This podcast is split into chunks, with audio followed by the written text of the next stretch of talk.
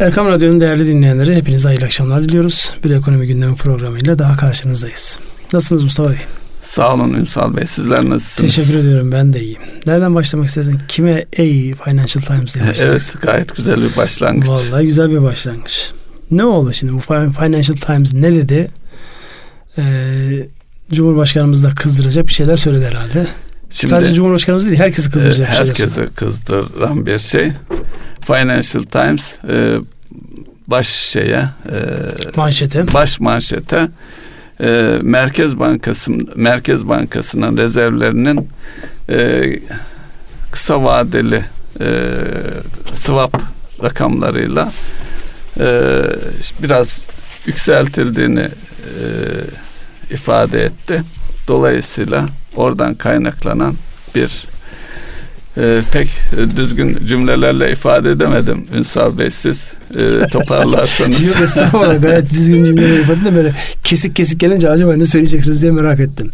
E, şimdi var, burada bir beklenmeyen şey var. bir şey. Eğer e, dünya çapında bir medya organında Türkiye'deki Merkez Bankası'nın döviz rezervleri hiçbir zaman birinci manşete e, çıkması beklenmeyen bir şey. Evet. Birinci maçta çıkması beklenmeyen bir e, Öyle konu. olunca bunlar altında bir bit yeni aramak e, gerekiyor. Kesinlikle altında bir yeni aranacak bir başlık. Birkaç hafta önce e, burada da konuştuğumuz swap'tan yediği dayakların intikamını almak gibi bir şey de söylenebilir. Şimdi burada e, tabii her zaman şu söyleniyor diye yani e, medya özellikle finansal hareketlerde bir anlamda büyük spektatörlerin, büyük oyuncuların e, yansıması orada istedikleri gibi haberi çıkartarak yapıyorlar. Gerçekten biz bunu konuştuğumuzda e, Londra'dakiler dayak yedi dediğimizde arkasından bir şeylerin geleceği gün gibi ortadaydı. Bir kere yaptıkları haberin anlamsızlığı şurada. Konu kimsenin bilmediği bir konu değil. Yani herkesin bildiği, herkesin gördüğü bir konuyu öyle bir manşete çekiyorsunuz ki eyvah Türkiye'de işte piyasalarda hareketlenme olursa ona müdahale edecek döviz yok. Dolayısıyla yandı, bitti, kül oldu gibi bir şeyle çıkıyorsun. E, yaklaşımla çıkıyorsun. Dolayısıyla burada yani iyi niyet e, mevzu gündeme geldiğinde iyi niyetten bahsedilemez. Herkesin bildiği bir konuyu, herkesin yıllardır bildiği bir konuyu manşete çektiğinde burada aranır. Ne yapmak istiyorsun sen diye. Sadece Dünkü hareketler onun üzerineydi. Tüm merkez bankalarının sistemleri de böyle değil mi? Onu da vurgulamak. Ya, tüm merkez bankalarının sistemi bu. Şimdi olay şöyle bakmak lazım. Rezerv denilen şey niye lazım?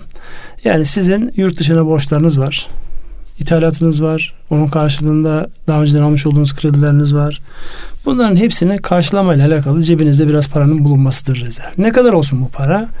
Uluslararası standartlara göre bir yıllık ödemeniz gereken tutar artı vermiş olduğunuz cari açık kadar.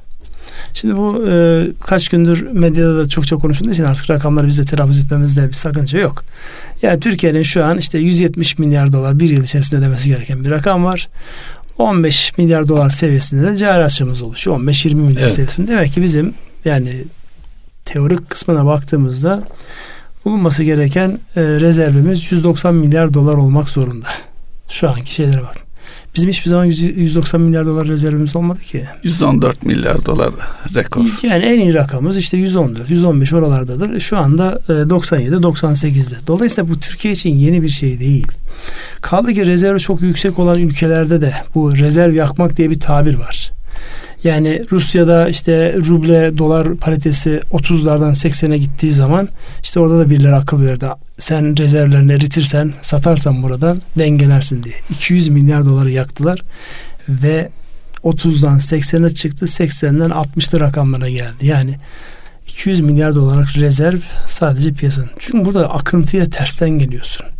Yani rezerv yakarak e, siz şeyi kontrol edemezsiniz bu tip bir e, ata, bu tip bir saldırıyı kontrol edemezsiniz. Dolayısıyla yani e, Financial Times'ın bunu manşete çekmesinin bir kere zamanı da yeri de değildi. Onun üzerine herkes tabii farklı tepkiler verdi. Yani şimdi burada tabii özellikle muhalif bakanlar insanlar şöyle yorum yapıyor. Ama bu doğru değil mi? Ya bugünün doğrusu değil ki bu. bu her zamanın doğrusu. Yani Türkiye hiçbir zaman bir yıl içerisinde ödeyeceği rakamlar artı cari açığı fonlayacak kadar bir rezerv olmadı hiçbir zaman.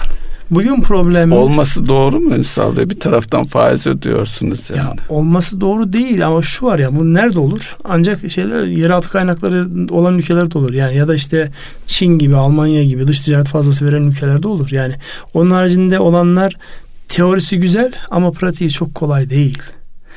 Yani buradan baktığımızda e, özeti Financial Times bir haber yaptı.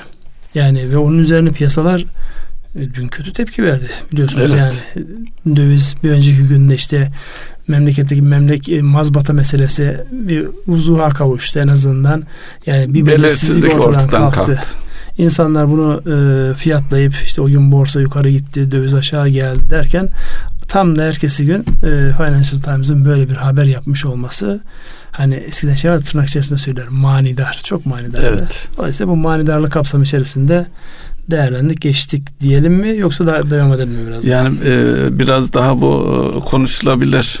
Tamam devam edelim öyleyse. Ee, Nesini konuşalım? Bu bizi nasıl etkiler diye konuşalım. Evet. Şimdi insanlarda bir farkındalık oluştu mu bununla alakalı? Aa bir dakika bizim normalde 16 milyar dolar olması gereken ya da işte 20 milyar dolar olması gereken rezerve biz 28 milyar dolar gösteriyoruz ki yani bunun öyle olmadığını teknik olarak açıklayan herkes ifade ediyor.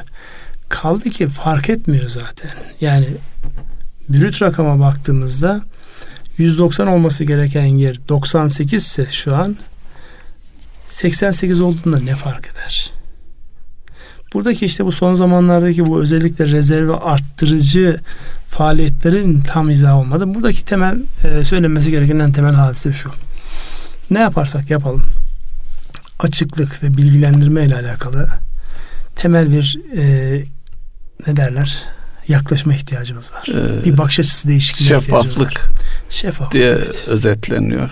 Şeffaflığa orada vakti zamanda siz bilgilendirmezseniz birileri kalkar. Sizin adınıza aynı şeyi biz e, swap mevzunda da yaşadık. Evet. Orada da e, açıklamalar gecikti. Hatta bugün e, Merkez Bankası'ndan bir yetkili diye bu bir yetkili diye başlayan açıklamalar evet, her zaman böyle insanı Üstelik rahatsız ediyor, irite ediyor. Akşam 8'de falan açıklama. Ya dolayısıyla yani burada Merkez Bankası bir açıklama yapacaksa kendisi yapsın. Böyle evet. ismi, ismi açıklaması istenmeyen e, dediğin zaman bir belirsizliğe yeni bir belirsizlik dahil etmiş oluyorsun. Ama şimdi burada öyle bir e, şey yaşadık. Yani bunun etkilerini e, bugün de gördük. Dün sert bir şekilde gördük. Bugün sabahleyin nispeten e, yumuşak yumuşamış olsa dahi e tabi etkileri hala devam ediyor yani. Evet. Ne yaparsanız yapın etkileri devam ediyor. Ünsal Bey zaten bu swap mevzusu Katar'ın e, Türkiye'ye yatırım yapması söz konusu olan 15 milyar dolar içerisinde swaplar da vardı ve şu anki rakam içerisinde oradan e, gelen swap da var yani daha önce konuşulan kadar bir rakam evet, konuşulan bilinen bir şey e, zaten.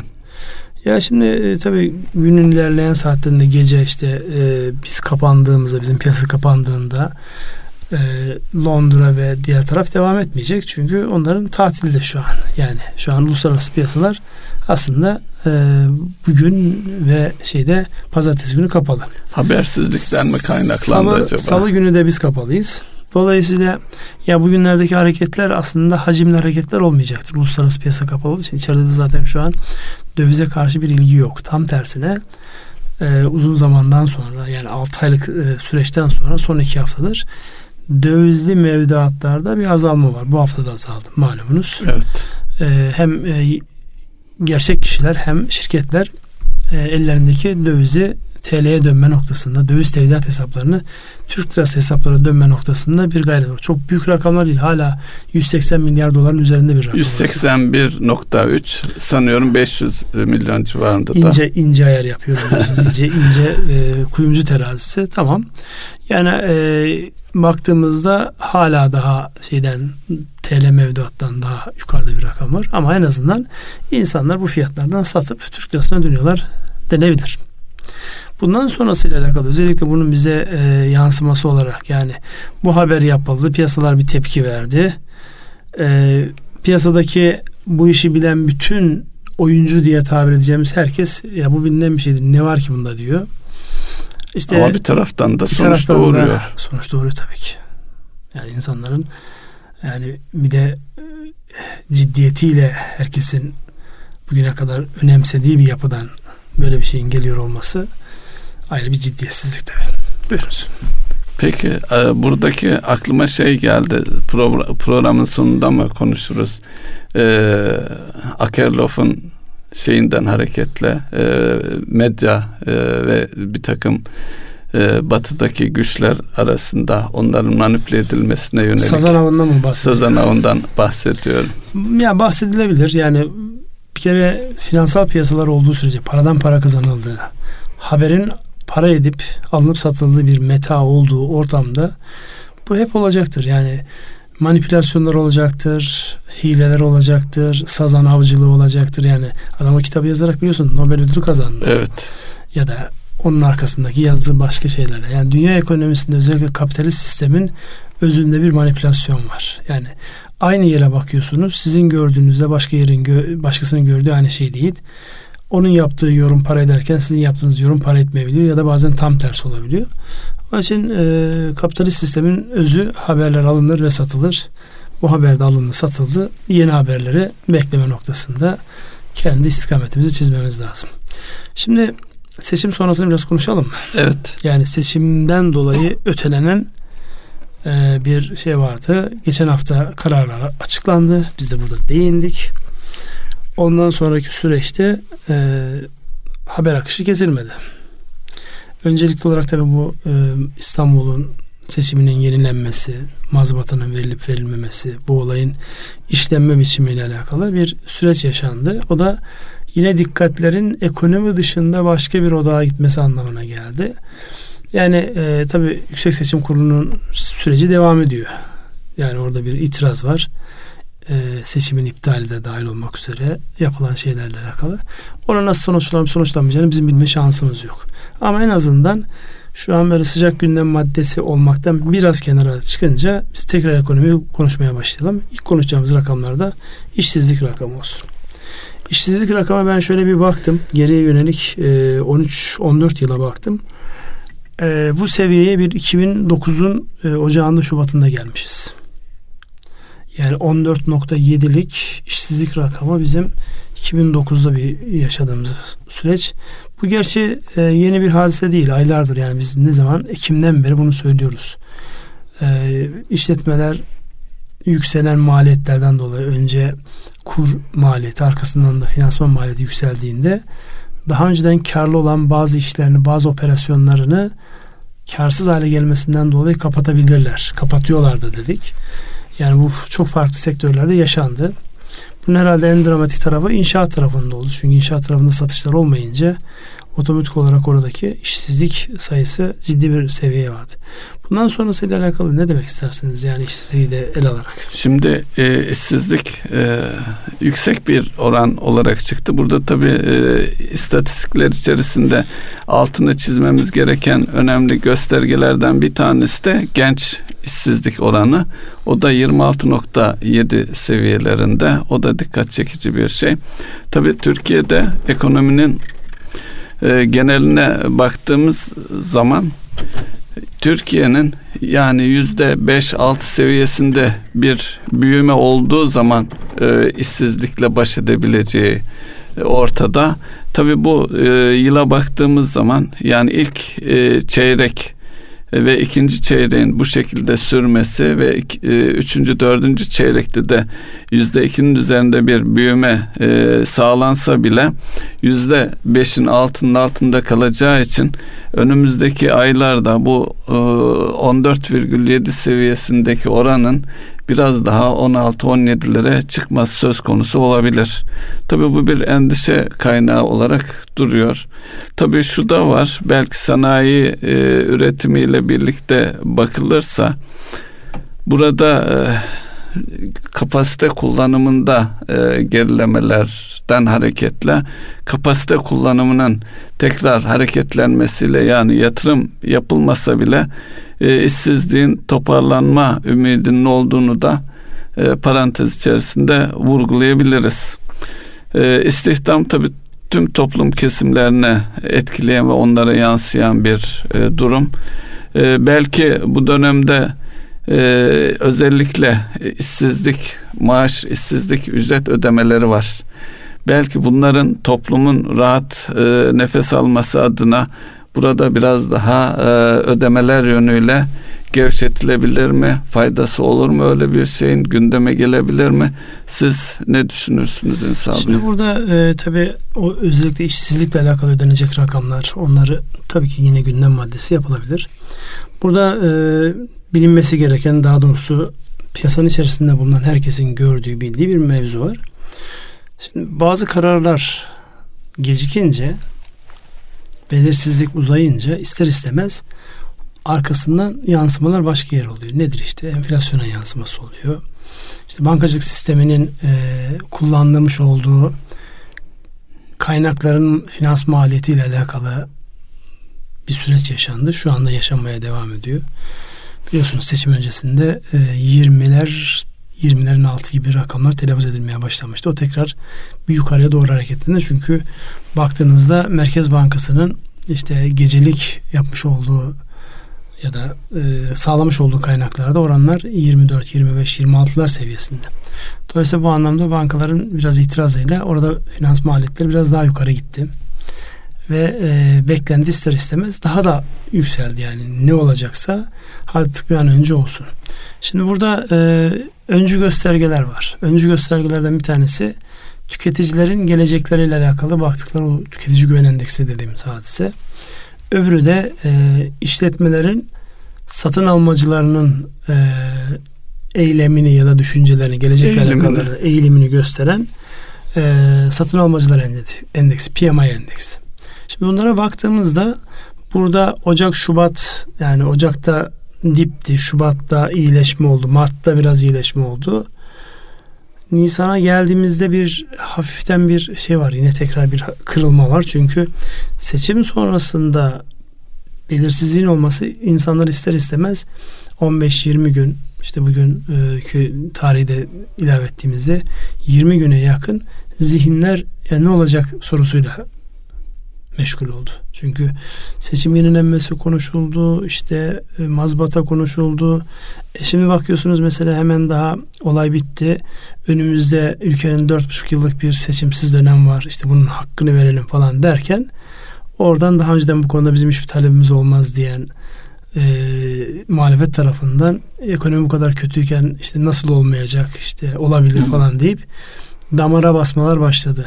Şimdi bunlar iyi şeyler değil önce bir derlenip toparlamak. Tabii ki siyasette gücü ele geçirmek e, isteği, arzusu vardır. Fırsatı yakaladığınızda zamanlamasını kendi lehinize kullanmak istersiniz. Ama şu bir gerçek. Yani şu an Türkiye burada yeni bir seçimin atmosferine, psikolojisine çok ağır bedeller ödeyerek katlanır.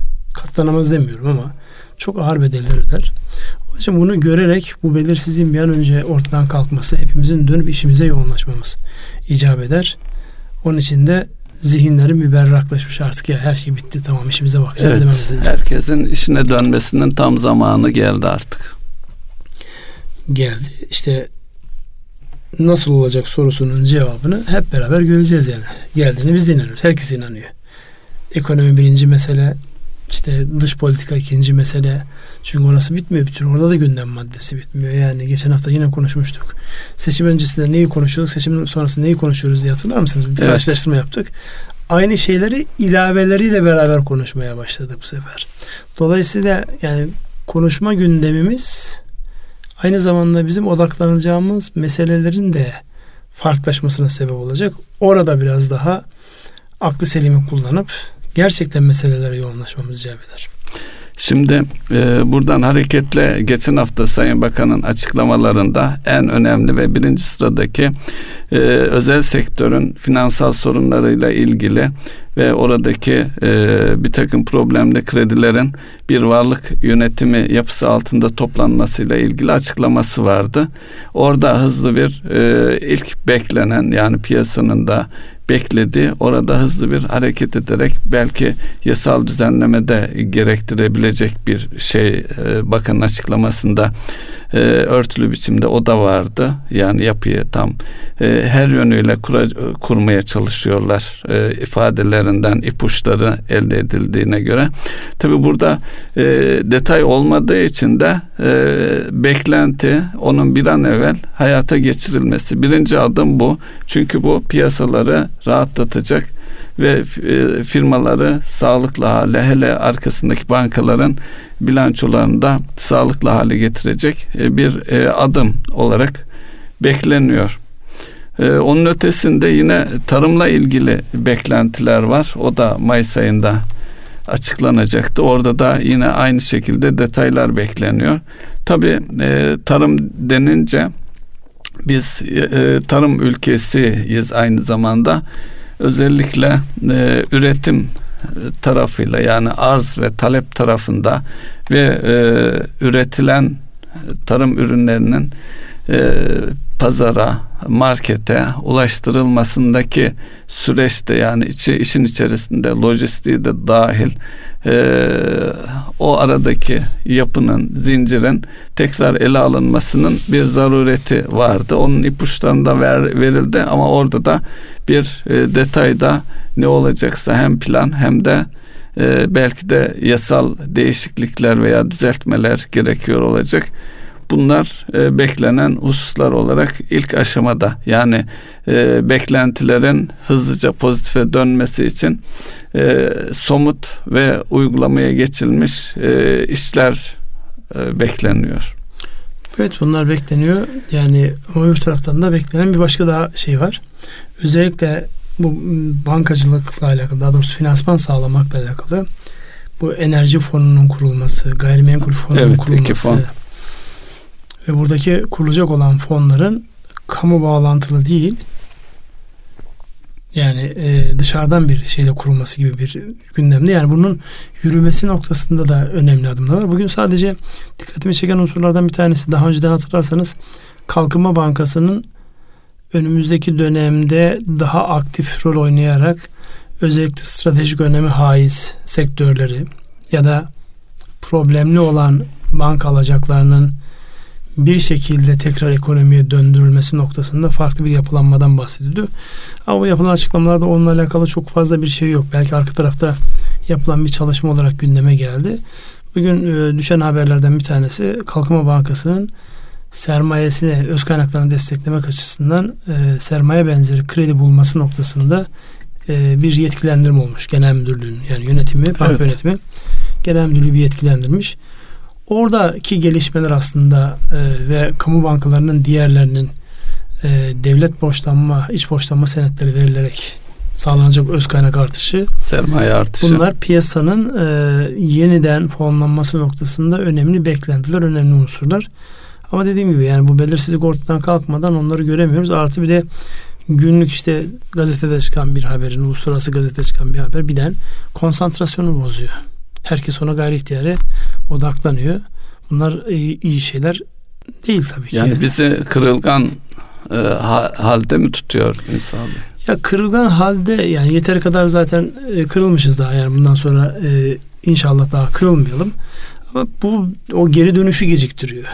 Yani geri dönüşün bir an önce başlaması icap eder. Az önce dediğim gibi özellikle bu e, Bloomberg Tüketici Güven Endeksinin tekrar kafasını şöyle aşağı doğru eğdiğini görmüş olmak ister istemez biraz bu tip verileri önemseyen hepimizin ya ne oluyor hani dip gerideydi çünkü tüketici bakış açısı çok önemli. Tüketicinin kendini güvende hissetmesi, işiyle alakalı kendini güvende hissetmesi, ekonomiyle alakalı kendini güvende hissetmesi, işiyle alakalı güvende hissetmesi ve tasarruf eğilimiyle alakalı kendini güvende hissetmesi önemli belirleyiciler bunlar. Şimdi orada olumsuza doğru döndüğünüzde o dönüşü ge- ge- ge- geciktirmiş oluyorsunuz. Orada benim dilim sürçtü. Yani öbür taraftan işte satın almacılar endeksine baktığınız o 42'ler 43'ler normalde bunun 50'ye yakın ve 50'nin üzerinde olması icap eder ki insanlar artık şeyleri kesmemişler. Ee, yani gelecekle alakalı sipariş noktasında daha iştahlılar. Çünkü sipariş almış ve sipariş veriyor bu. Oralara biraz odaklandık ve oraların iyileşmesi noktasında adımlara ihtiyacımız var. Ee, Ünsal Bey bu arada e, istihdamdaki e, işsizlikteki gerilemeye e, farklı bir bakış açısı getirenler var. Şöyle ki e, nitelikli eleman sıkıntısı var. Halen de devam ediyor. Yani nitelikli e, elemanlar neticede bu işsizlik ortamında bile e, istedikleri işi bulabiliyor, işini değiştirebiliyor. Bu önemli bir konu. Dolayısıyla bizim e, en büyük sıkıntılarımızdan bir tanesi de bu.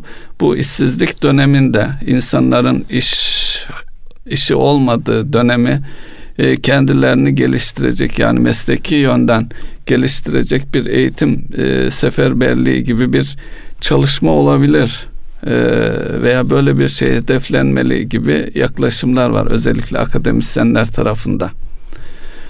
sonuç doğurur mu? Böyle bir çalışma yapılabilir mi? Bilmiyorum. Yani işsizleri eğitimle destekleyerek daha hızlı iş bulmalarını sağlamaya yönelik bir program olması Şimdi az önce isteniyor. dikkat çektiğiniz bir başlık vardı. Özellikle genç işsizlerin sayısının artıyor olması. Şimdi şurada bir gerçeklik var. Yetişmiş insanlar işsiz kaldığı ortamda iş deneyimi olmayan insanları kim istihdam eder sorusunun cevabı otomatik olarak zaten rakamlara yansımış durumda. Yani şu an işte liseden, üniversiteden yeni mezun olmuş birisini alacaksınız. Eğiteceksiniz, istihdam edeceksiniz. Onunla alakalı e, yolunuza devam edeceksiniz. Bir tarafta bu alternatif var. Öbür tarafta da aynı sektörde ya da benzer sektörlerde belli bir eğitimden geçmiş, belli bir yetenek kazanmış, kendini bu anlamda geliştirmiş insanlar var.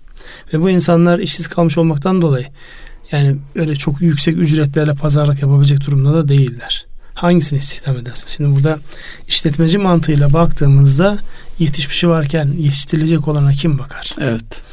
Onun için burada önce yetişmiş ve işsiz kalmış sektörel anlamda bu değerlendirmeler yapılıyor. Onların istihdam edilmesiyle alakalı hızlı bir adım atılması, kaybolan piyasaların tekrar geriye kazanılması, e, işletme sermayesi ihtiyacından dolayı daraltılmış üretimlerin tekrar aktive edilmesi bunlar öncelikli olarak bence gündeme getirilmesi mevzu. Eğitim konusu asla ve kata durdurulmayacak bir mevzu.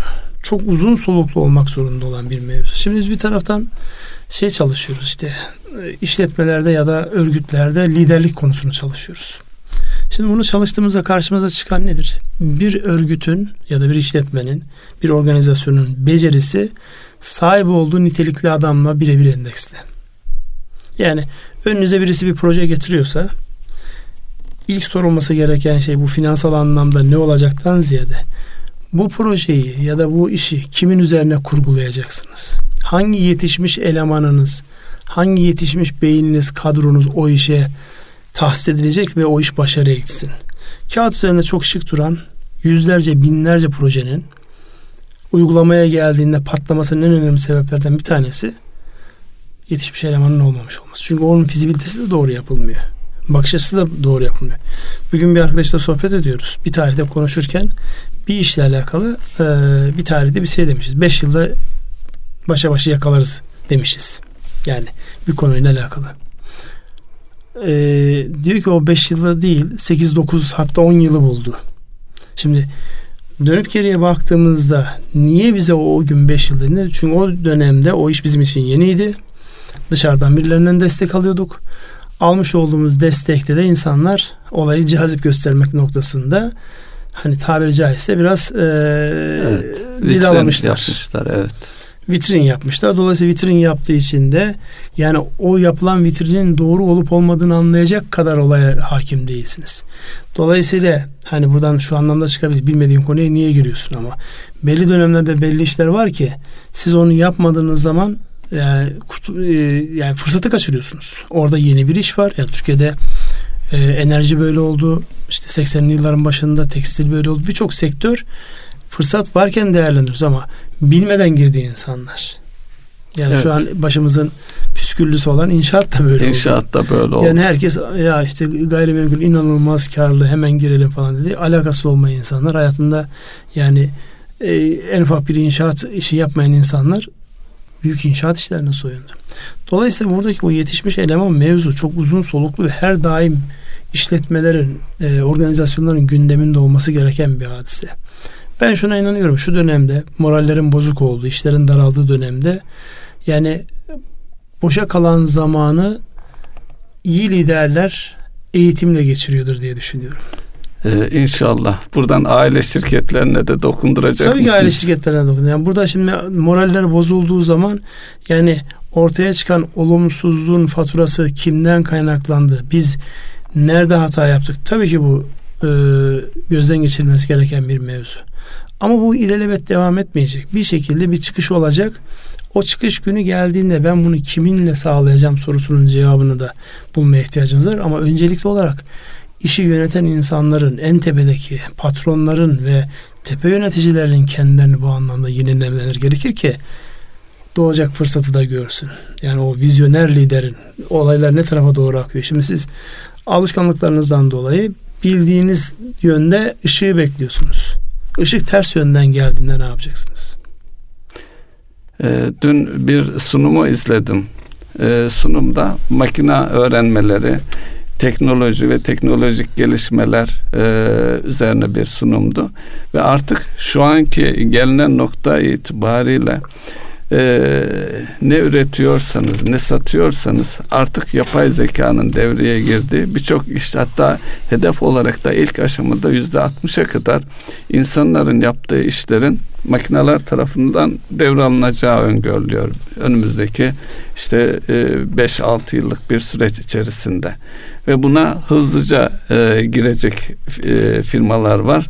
Dolayısıyla böyle bir yapıda rekabet oluşturabilmek için, ayakta kalabilmek için benzer şeylerin farkında, gelişmelerin farkında olmak önem arz ediyor. Hatta enteresan bir e, genel müdürün bir batılı yazılım şirketinin genel müdürünün bir ifadesi çok hoşuma gitti. Şöyle demiş şu değişim şu ana kadar olmadığı kadar hızlı bir değişim içerisindeyiz. Ama gelecekte de değişim şu an olduğundan daha olduğu kadar yavaş olmayacak. Yani de, değişim şirketlerde olabildiğince hızlı bir şekilde devam edeceğini buna ayak uyduranların da rekabet avantajı sağlayarak ayakta kalacağını veya piyasaları e, elde edeceğini ifade ediyorlar. Şimdi tabii e, kitaplar yazıldı bir sürü. İşte gelecekte sadece paranoyaklar ayakta kalacaktan tut. İşte değişimi kaçırdığınızda ne olur? Biz de zaman zaman bu ifadeleri kullanıyoruz.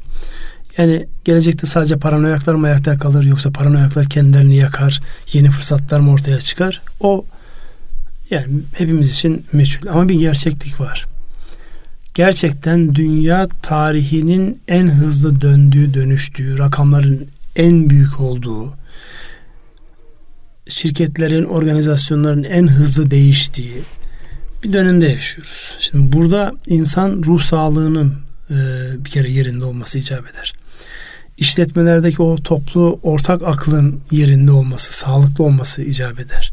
Yani bunun temelinde de işte o açıklık, şeffaflık, kibirlenmeme, böbürlenmeme, işte bize bir şey olmazları söylememe, bunları eş zamanlı olarak götürmek. Yani hatırlarsanız sizinle e, geçen gün bir şey konuşurken hani bizi kim kontrol ediyor diye bir başlık vardı. Kendi kendimizi mi evet. kontrol ediyoruz yoksa dışarısı mı bizi kontrol ediyor diye baktığımızda ideal birleşme noktası neresiydi? Hem içerinin hem dışarının kontrolün Kontrol. buluştuğu, ortak aklın işlediği yer. Şimdi kendi hislerimizle hareket ettiğimiz zaman orada ihtimaldir ki bir megalomanlaşma, kendimize bir tapınma tarafı var. Başkalarının aklıyla full işte onlar her şeyi düşünür dediğimizde de bu sefer artık kul köle olma ihtimali. Kölelik. Evet. Dolayısıyla ikisi de doğru bir nokta değil. İkisinin de düşük seviyede olduğu yerlerde insanlar e, yılgınlaşıyorlar. Dünyadan ümidini kesiyorlar. En ideal olması gereken şey hem iç dinamiklerimizin, psikolojimizin hem sosyolojik anlamda birbirimizle olan o iletişim. Yani burada ne çıkıyor ortaya? Özellikle işletmelerde ve organizasyonlarda takım ruhu, takım bilinci. Şimdi ve liderlik de. E, tabii ki liderlik. Yani her takıma bir lider evet. Bu böyle şu beklemiyor. Karizmatik bir gecede her şeyi değiştirecek liderler devri öyle bir devir yok artık. Tevazu mu diyeceksiniz? Tevazu diyeceğim. Yani o beşinci seviye liderlik dedikleri alçak gönüllünün tavan yaptığı ve ekibin içerisinde insanların kendilerini iyi hissettiği, korkmadan gördüğü bir fırsat. Bir taraftan da e, insanlara şundan bahsediyoruz. İç girişimcilikten, kurum içi girişimcilikten bahsediyoruz. Ve şu an özellikle verimlilik artışı yeni fırsatların yakalanmasında kurum içerisindeki girişimciliğin değeri her geçen gün daha da anlaşılıyor. Şimdi böyle bir ortamda benim kurum içerisinde yanlış giden bir şeyleri görüp önerebilmem için o ortamın bana sağlanıyor olması lazım. Veya Kim fırsatı. sağlayacak bunu? Lider sağlayacak, takım sağlayacak. Takımdan birisi farklı bir şey söylediği zaman diğerlerinin onun üzerindeki inanılmaz baskı kurarak bunun adına mahalle baskısı de, işletme baskısı de, işletme körlüğü de. Böyle bir şeyle kilitlenmiyor olması beklenir. Ne bek- beklenir burada? Bir fırsat varsa, birileri öneride bulunuyorsa o önerinin desteklenmesi şu an baktığımızda herkesin böyle gıptayla baktığı ismini söylemeyelim birçok teknoloji şirketinde kurum içi girişimcilikle yürüyor bunlar mevcut yapılan işi daha iyi yapma noktasında ya bu böyledir deyip kabullenmiyor. Daha iyi nasıl yapılabilir diye insanlar kafa yoruyor, patlatıyor. Onu ortaya koyduğunda da onun karşılığında ömrünün sonuna kadar o geliştirme kendini gösteriyorsa ödüllendirme de devam ediyor. Biz orada biraz daha acı. Biz hemen üzerine örtüp kendimize mal ediyoruz. Evet. Dolayısıyla buralara bakmak icap eder. Yani şimdi ekonomi konuşuyoruz hep. E, netice itibariyle ekonomi bireylerden ve işletmelerden oluşuyor bireylerin ve işletmelerin psikolojisi iyi olursa ekonominin geneli iyi olur. Şimdi tersten bakalım. Ekonominin geneli iyi olursa da bireylerin psikolojisi. Birbirini besliyorsa madem bizim burada yani polyanlacılık değil ama pozitif olanı görebilecek bir dirayete dört elle sarılmamız. Onu birbirimizi desteklememiz icap eder. Yoksa dedikodu yaparak işte öyle olmuş böyle olmuş diyerek bir yere varma şansımız yok özetle şunu e, ifade edebiliriz belki. E, şirketler kendi yeteneklerinin öncelikle farkında olmalı ve bu yetenekleri de geliştirilmeli.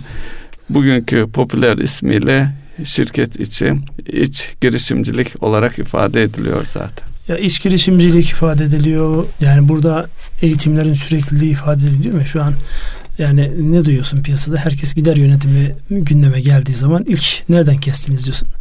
Önce de reklamı kestim. Ondan sonra eğitimi kestim. Eleman almıyorum. Hatta elemanlardan yani yükü fazla olanları gönderiyorum. Tamam. Bu bir tercihtir. Yarın düzeldiği zaman ne olacak? En kaliteli elemanları kaybetmiş olacaksın. İç motivasyonu insanların birbirini destekleme hususunu kaybetmiş olacaksın. Bu da dönüyor dolaşıyor. Yani işte o takım halinde olmanın, ortak bir şeyler yapabilmenin bu sadece tepedeki insanın yapacağı bir hadise de değil.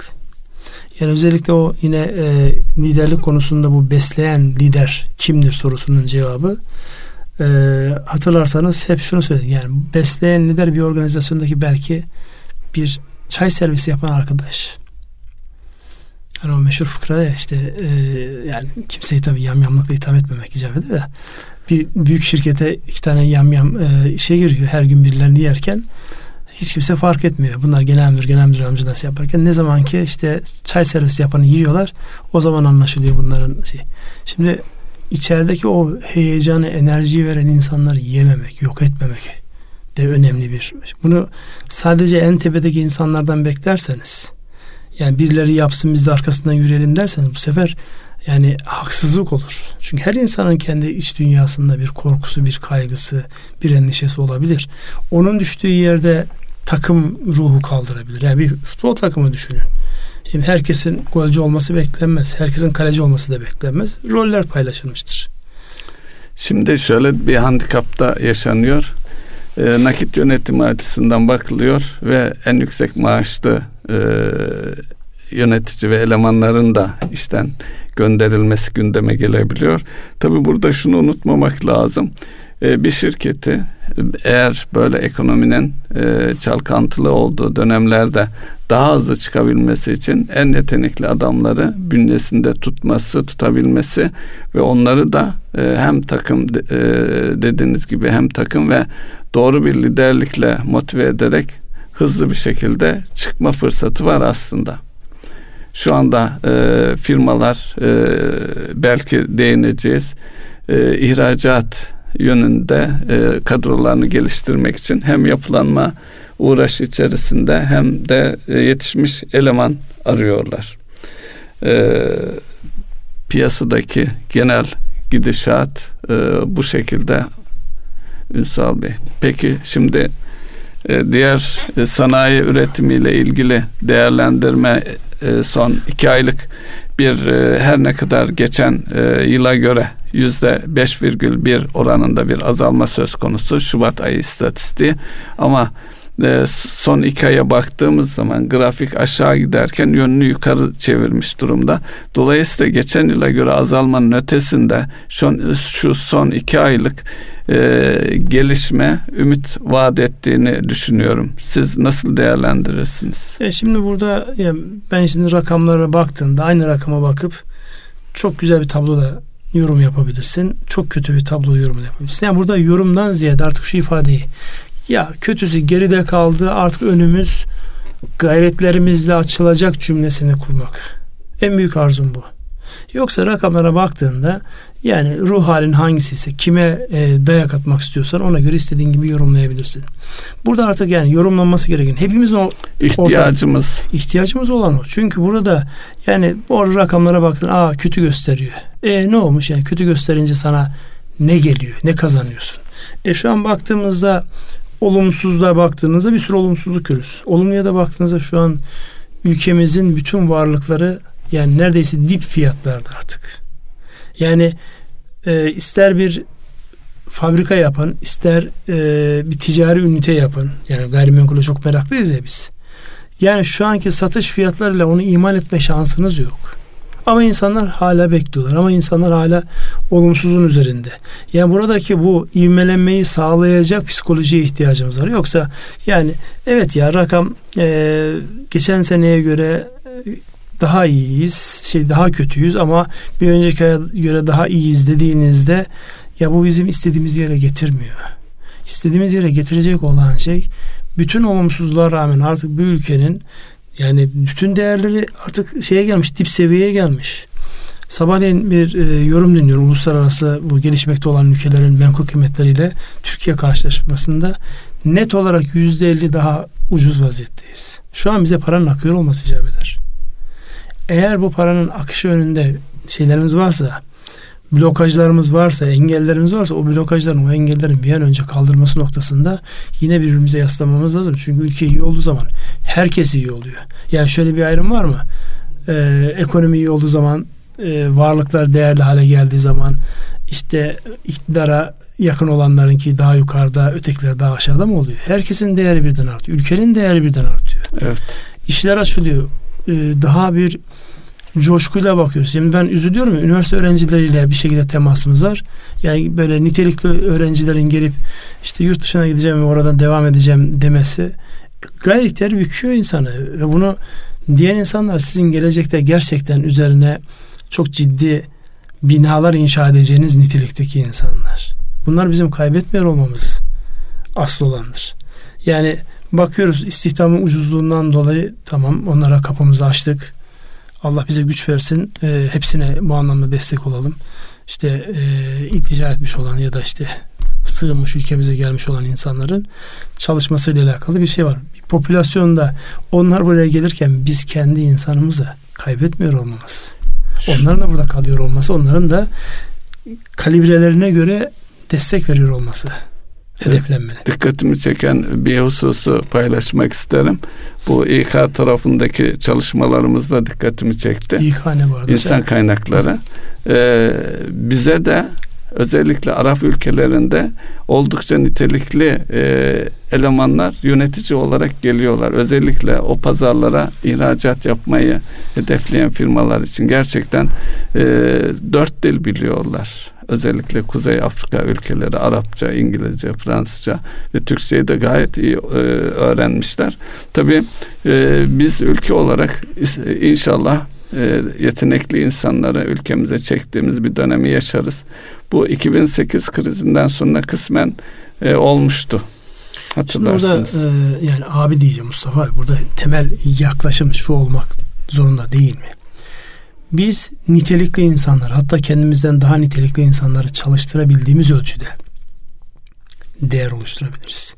Şimdi şu an Türkiye cazibe noktası öbür taraftan birçok ülkede de kendi iç e, sıkıntılarından dolayı buraya insanlar yani bir güç kuvvet olarak yani burayı hayatlarının bundan sonra kalan kısmını idame ettirecekleri yer olarak bakıyorlar. Şimdi bu insanları çalıştırabilme becerisini göstermek ama sömürmeden. Evet. İstismar etmeden yani çünkü bakıyorsunuz özellikle bu Suriye'den çok yoğun gel- gelinen zamanlarda ya adam bilgisayar mühendisi, adam doktor, adam bilmem ne yani e, asgari ücretin yarısına garsonluk yaptırıyoruz. Tamam yani adam mecbur kaldığı için onu kabul ediyor ama bu insanları bir şekilde daha farklı değerlendirmemiz lazım. Sonra o insanların ne oldu? Hepsi işte geldi Almanya seçti. Evet, işte seçti, en götürdü. niteliklerini aldı götürdü.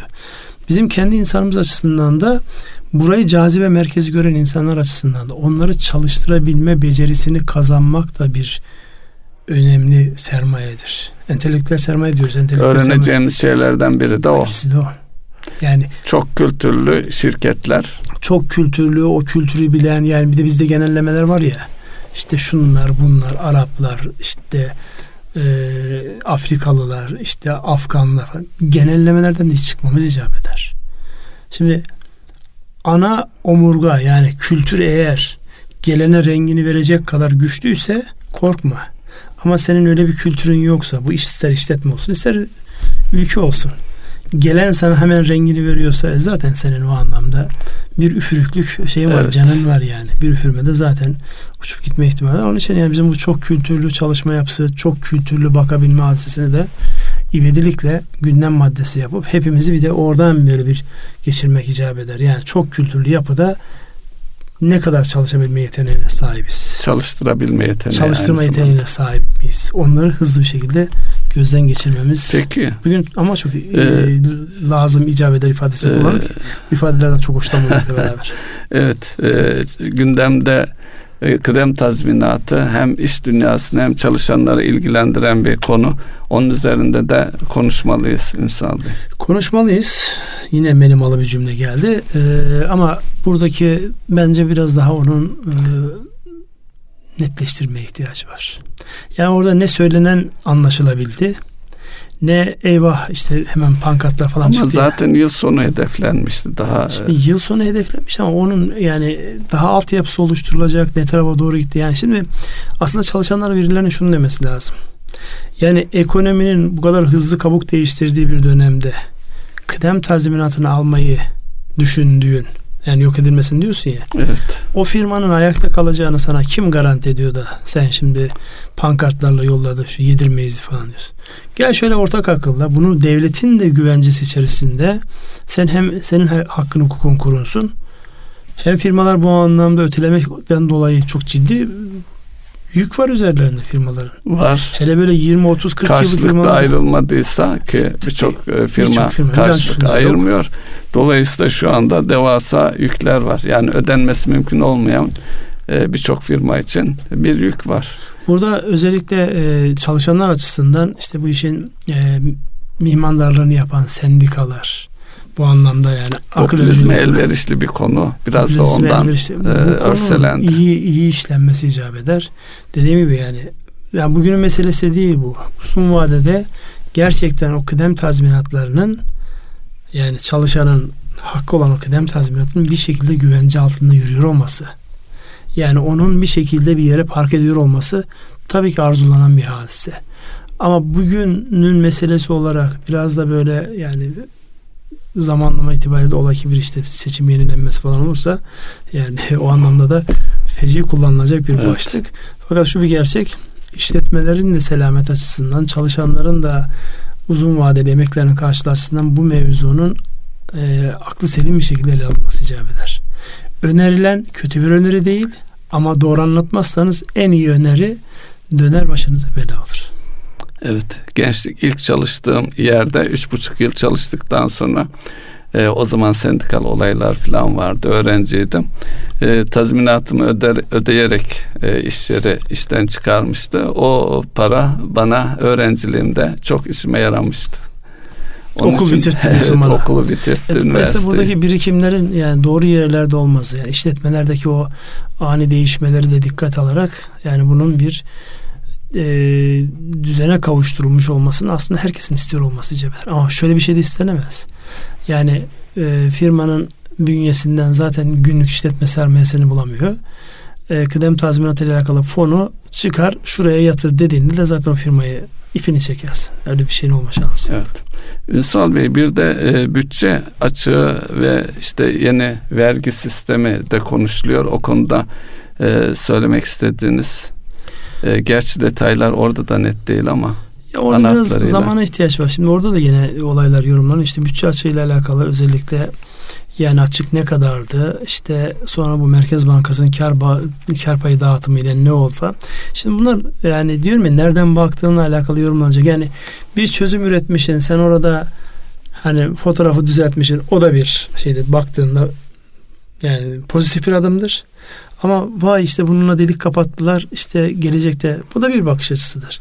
Yani bizim acilen şu bakış açısı niyetli da, bakış açılarından uzak durmak mı? Ob, niyet, objektif ya, bakabilmek. Bir niyet olsun da bu niyetin sonunda şöyle bir şey olsun. Yapılanın doğru ya da yanlışından ziyade oraya bakalım ama bundan sonrasında bize nasıl bir katkı sağlıyor kısmına bakmak daha doğru değil mi?